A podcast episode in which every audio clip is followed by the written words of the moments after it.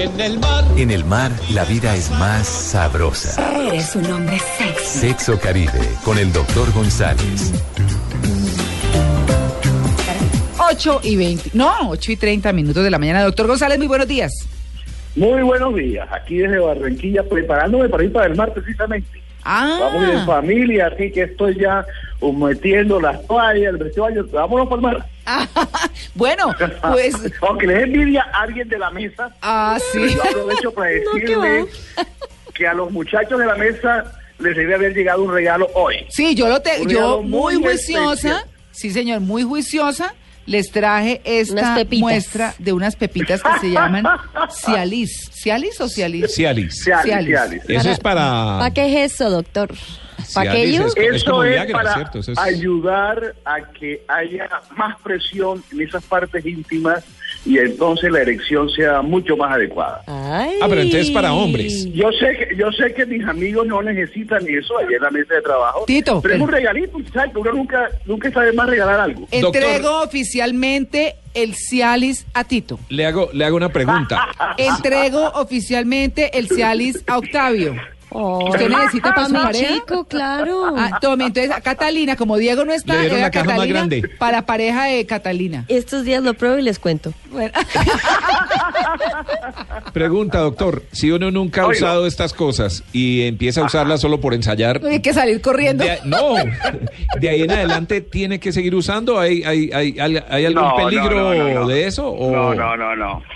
No, mira, este tipo de medicamentos, si se usan una o dos veces, no crean adicción. Pero si se persona comienza a usarlo todos los días, todos los días, va a crearse una dependencia. Sí. Ahora, este tipo de medicamentos son para hombres de dos tipos. O para hombres que tienen problemas de erección a cualquier edad, o para hombres mayorcitos como yo, yo tengo 65 años, que ya el cuerpo no funciona como antes. De hecho, los congresos que he estado en Estados Unidos y en Europa, se habla de que después de los 45 años, el hombre debería tomar algún tipo de estos medicamentos para hacerle mantenimiento a la circulación de su parte íntima, de su pene, básicamente. Sí. Y tomarse una pastilla cada semana después de los 45 años es algo que es sano. De hecho, yo lo hago. Yo tengo 75 años y yo todos los viernes ¡pra! me tomo mi pastillita. Y eso le hace un mantenimiento a la parte circulatoria, básicamente. Es- Ahora, cuando uno tenga 90 años, sí hace falta tomarla con más frecuencia si quiere tener vida sexual. No, pero es que a los 90 sí, Doc. ¿Ah?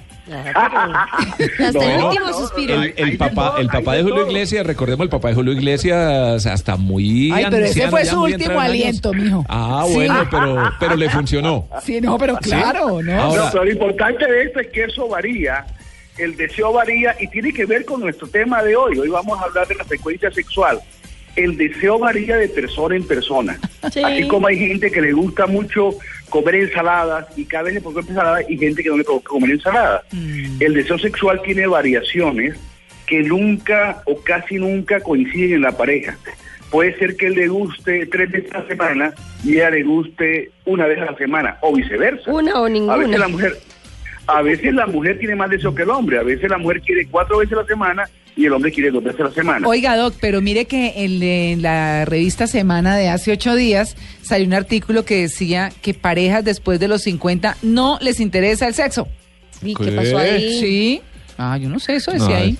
Está perdiendo Sí, credibilidad la la revista. pareja típica, la- eh, Sí. quiero decirles esto, que la pareja típica tiene muchas veces la vida sexual deteriorada, Ajá. así como el empleado típico muchas veces no tiene mucha motivación con su trabajo. Mm. La gente normal, común y corriente, se debe influenciar por algunas, influenciar por algunas cosas.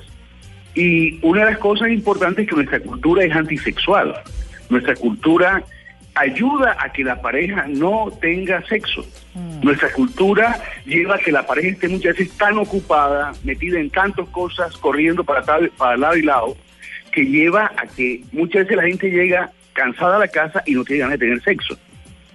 Nuestra forma de ver la vida y la forma como manejamos nuestras costumbres no nos llevan a un espacio para el sexo. Tenemos un espacio para trabajar, tenemos un horario para comer, para bañarnos, pero muchas veces las parejas no tienen espacio para la intimidad. Y una de las cosas que yo recomiendo en terapia es que la pareja busque por lo menos un día a la semana para estar ellos. Por ejemplo, se cogen los miércoles por la noche, saben que el miércoles nada, no hay ningún compromiso con más nadie, el miércoles los niños van a acostarse temprano y ese miércoles ellos se dedican a ver algo agradable, a tomarse una copa de vino, a hacer el amor, a acariciarse. O Sí, sea, hay pero- espacio a la intimidad en la pareja. Pero eso de alguna a veces no se la manera, damos. De alguna manera iría en contravía de lo que estamos hablando, porque al contrario ya los mayores de 50 ya salieron de sus hijos, están saliendo de ellos, ya están independientes, vuelven a vivir juntos, eh, algunos ya están jubilados, pensionados, al contrario, tienen más tiempo de estar juntos y de verse y de... No, yo ¿No? conozco ya de 50 que todavía tiene retos profesionales y, y tiene, mira, mira, yo tengo Sí, pero la 35 vida es años y más tengo- tranquila, ¿no? En el mar, la vida es más tranquila. El calor es No, no afrodisíaco, doctor. Una de las cosas es que hace falta tiempo y hay mucho más. Cuando la gente le, le va bien, quiere estar mejor y mucho más tiempo al trabajo. Pero también hay otra cosa, que es que a los 50 años ya se han ido acumulando muchas veces resentimientos en la pareja, frustraciones en la pareja, porque muchas veces el- la sexualidad, la actividad sexual no se baja por cuestiones fisiológicas, sino se baja más que todo por cuestiones de interacción con la pareja Mentales. en nuestra en nuestra cultura no estamos acostumbrados a tratarnos bien con la pareja. Cuando estamos seduciendo, estamos enamorando, entonces somos el príncipe azul que le baja las estrellas, baja la corona a la niña. Pero cuando uno se casa, en nuestra cultura ya el hombre dice, bueno, ya ella está enamorada y se dedica a otras cosas. Y muchas mujeres sienten que no las tratan con la ternura, con el cariño, que ya no tienen ese puesto tan importante cuando estaban seduciéndolas y eso influye también en el deseo sexual. O sea, no solamente le da, hace que pueda bajar la frecuencia. Pero hablando de frecuencias, que es a lo que llama la atención a los oyentes, lo que se considera normal en nuestro medio para una pareja común y corriente, hablemos entre 30 y 65 años, es que haya tres relaciones sexuales a la semana. El promedio que se considera. Pero eso no quiere decir que sea lo que tiene que ser. Parejas que hacen el amor una vez a la semana o lo hacen cuatro horas a la semana también estarían cerca de ese promedio. Lo que se considera negativo es que la pareja dure más de 15 días sin que a nadie le provoque tener relaciones sexuales. O sea, el límite son dos semanas. Si en dos semanas no les provocó, hey, algo anda mal, hay que revisar qué está pasando. Y eso que puede estar pasando puede ser algo físico o algo emocional, algo de la relación de la pareja, resentimiento, frustración, no sentirse querido. Hay hombres que dicen que mi mujer no me hace sentir que yo estoy querido, que yo, que yo soy bueno, que yo, que ella la trae a estar conmigo. Yo la busco en la cama y ella pone la, cara así como que bueno, ya me tocó, ya como que sí. Obligado. Y eso, y eso desmo- desmotiva al hombre o a la mujer.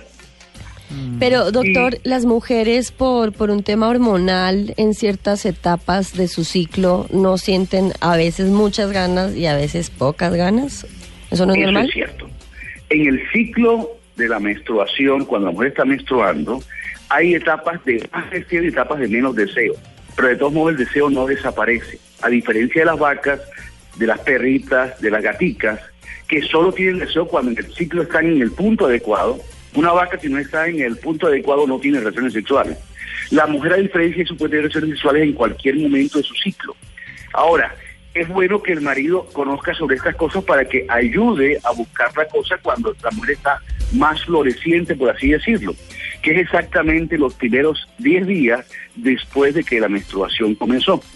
En, ese, esos primeros 10 días, si es una mujer de ciclo de 28 días regular, es cuando más deseo tiene, el cuerpo está más preparado y el marido debería saber eso. Pero lo importante cuando estamos hablando de este que la gente se pregunta, bueno, ¿y qué hago yo si no tengo tantas ganas como quisiera tener con mi marido o con mi esposa? Yo creo que lo importante en ese momento es comenzar a cuestionarse qué pasa con la parte física y con la parte mental. Por la parte física es bueno preguntarse cómo estoy alimentando yo, estoy comiendo balanceado, estoy comiendo bien, estoy comiendo a las horas que son, o estoy comiendo pura comida chatarra y a cualquier hora. Yo estoy haciendo ejercicio, que otra ley importante, estoy haciendo todos los días 20, 25 minutos de ejercicio, es otra pregunta. Y la tercera sería, ¿estoy durmiendo bien o estoy trabajando tanto que me trasnocho, estudiando que me trasnocho? Porque esas tres variables, cómo me alimento, qué ejercicio hago, y cómo estoy durmiendo influyen en la sexualidad, desde el punto de vista físico. Ahora, desde el punto de vista mental sería, bueno preguntarse, ¿qué tantos de sentimientos tengo yo con mi marido o con mi esposa? ¿Qué tantas frustraciones tengo yo con mi marido o con mi esposa? ¿Qué tantas sensaciones tengo yo de que ya no soy importante para mi marido o para mi esposa? Claro. Estas seis preguntas son útiles para saber qué puedo hacer para mejorar mi actividad sexual. Bueno, ahí está. Bueno, la- las pepitas aquí yo las entregué juiciosas. Una doctor. pregunta, doctor. Si una mujer se toma una pepita de esas, ¿qué pasa? ¿Una mujer? Sí, Ay, claro, yo he oído casos Ya de mujeres que por probar, pues noche. Lo que claro. debe pasar. Se le para el pelo, debe- Mira, aunque esas pepitas no están hechas para mujeres, Ajá. lo que pasa generalmente es que también aumenta la circulación en el área íntima de la mujer. Y ese aumento de circulación produce sensaciones de deseo. Y de hecho muchos profesionales en terapia sexual usan pastillas de estas para mujeres y son interesantes los resultados. Pero hay otras pastillas hechas solo para mujeres que son específicamente para el sexo femenino. Ah. Pero por tomarse una pastillita de esta, lo que debe traer es que debe haber más circulación en el área íntima de la mujer, debe haber una sensación de más movimiento, de calorcito, y eso también ayuda a que haya una mejor actividad sexual. Yo pienso ir a Cusco en estos días eh, eh, como ¿Y- los y eso- y futbolistas. eso qué tiene que no, ver? que La los altura. futbolistas, yo que cuando van a Bolivia se toman estas pepas. De verdad, ¿por qué, por qué usan estas pastillas? No sé si han visto, selección argentina que viven en Buenos Aires a nivel del mar y van a jugar a Bolivia que están a Cinco mil 2.800 metros, 3.000 metros sobre el nivel del mar. Porque estas pastillas aumentan la presión arterial. Sí. Y cuando tú cambias de altura, de arriba a abajo o de abajo arriba, o sea, si subas a una altura como Bogotá y bajas a Barranquilla, esos cambios traen cambios en la necesidad de la forma como está funcionando el sistema circulatorio, porque tú necesitas más oxígeno en unas partes y menos en otras. De hecho, yo que viajo todas las semanas a Bogotá, siento eso. Y las personas que van a una altura más alta, cuando no están acostumbrados, sienten lo que se llama que es que el cuerpo siente un cambio. Cuando tú le das un medicamento de estos, no solamente estás dándole medicamento para que aumente la presión en el pene, sino que en todo el cuerpo la presión arterial funciona. De Entonces, todas maneras- para otras cosas. De todas maneras, como futbolista me daría un poquito de miedo atacar al contrincante si he tomado esta pastilla, ¿no? Entonces también es una buena técnica. no me le acerco. Yo no sé, pero nos va a tocar salir corriendo acá. terrible, terrible. ¿Se, se acuerdan que estábamos hablando del papá de Julio Iglesias? Sí. Murió de 90 años, pero me causaba curiosidad que en Wikipedia dice, causa de muerte, parada cardiorrespiratoria. Aquella película que en la cual el artista que ganó varios Óscares, el que hizo Tapado sin salida, no recuerdo el nombre. en Jack este. Nicholson. Jack Estábamos Nicholson. hablando Jack de él. Nicol- en la película de Jack Nicholson, que él está mayorcito y está seduciendo a una mujer mayorcita, Sí. que es la mamá de la supuesta no- novia. no Novia, la sí. Ah, ya, ese, pero ese era, em, ¿cómo se llamaba? Esa, una actriz que es hermosa. Diane Keaton. Diane Keaton, que ahí estaba de, ahí también tenía un novio que era menor que ella, como dicen el colágeno para las mujeres mayores, Sí. que es em, el de Matrix, ¿cómo se llama? ¿Quién, Tom Cruise? Bueno, no, no, que Keanu Reeves. Ah, Keanu Reeves. La película en inglés se llama Something's Gotta Give, pero no me acuerdo en español. No, yo tampoco me acuerdo en Ah, español. Pero sí me la vi y es buenísima. Bueno, entonces en la película él se toma un Viagra y después le da un yello estando en la cena y lo llevan a la, a la- a la urgencia. Sí. y está él en la cama y está la señora allá enfrente, la que estaba saliendo con él, la que iba a salir con él. Ah. Y el médico le pregunta, dígame, porque tenemos que saber para ponerle o no este medicamento, ¿usted ha tomado Viagra?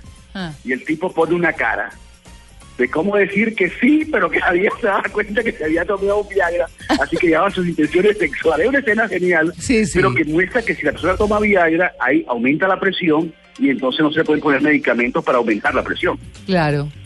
Bueno. Doctor, una última pregunta. Yo sé que ya estamos terminando hace rato, pero Sí. Pero se está alargando. si de pronto, si de pronto por casualidad viniera el perrito de la casa y empieza a juguetear y se toma una pastilla de estas que hay que esconderse. ¡Ay, mi perrito! Pues que no sea un San! Bernardo, ¿yo? Un gran danés, por ejemplo. Quiero decirte que el efecto también es interesante. Así que mucho cuidado si quiere un San Bernardo. Mucho cuidado. Aquí hay que rezar, mijito. Doc, un Mi feliz abuelita día. decía, que eche el diablo y escoja. ¿Sí? Decía, que eche el diablo y escoja. Ni hablemos. Bueno, fue un no, placer estar con ustedes. iba a decir Bueno, gracias, Doc. Que tenga un feliz día. Chao. Hasta luego.